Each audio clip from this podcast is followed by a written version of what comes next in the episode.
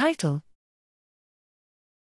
Dissociable contributions of the amygdala and ventral hippocampus to stress induced changes in defensive behavior. Abstract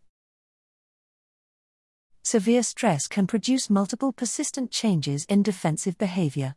While much is known about the circuits supporting stress induced associative fear responses, how circuit plasticity supports the broader changes in defensive behavior observed after severe stress remains unclear. Here, we find that stress induced plasticity in the ventral hippocampus, VHC, and basolateral amygdala, BLA, support doubly dissociable defensive behavioral changes.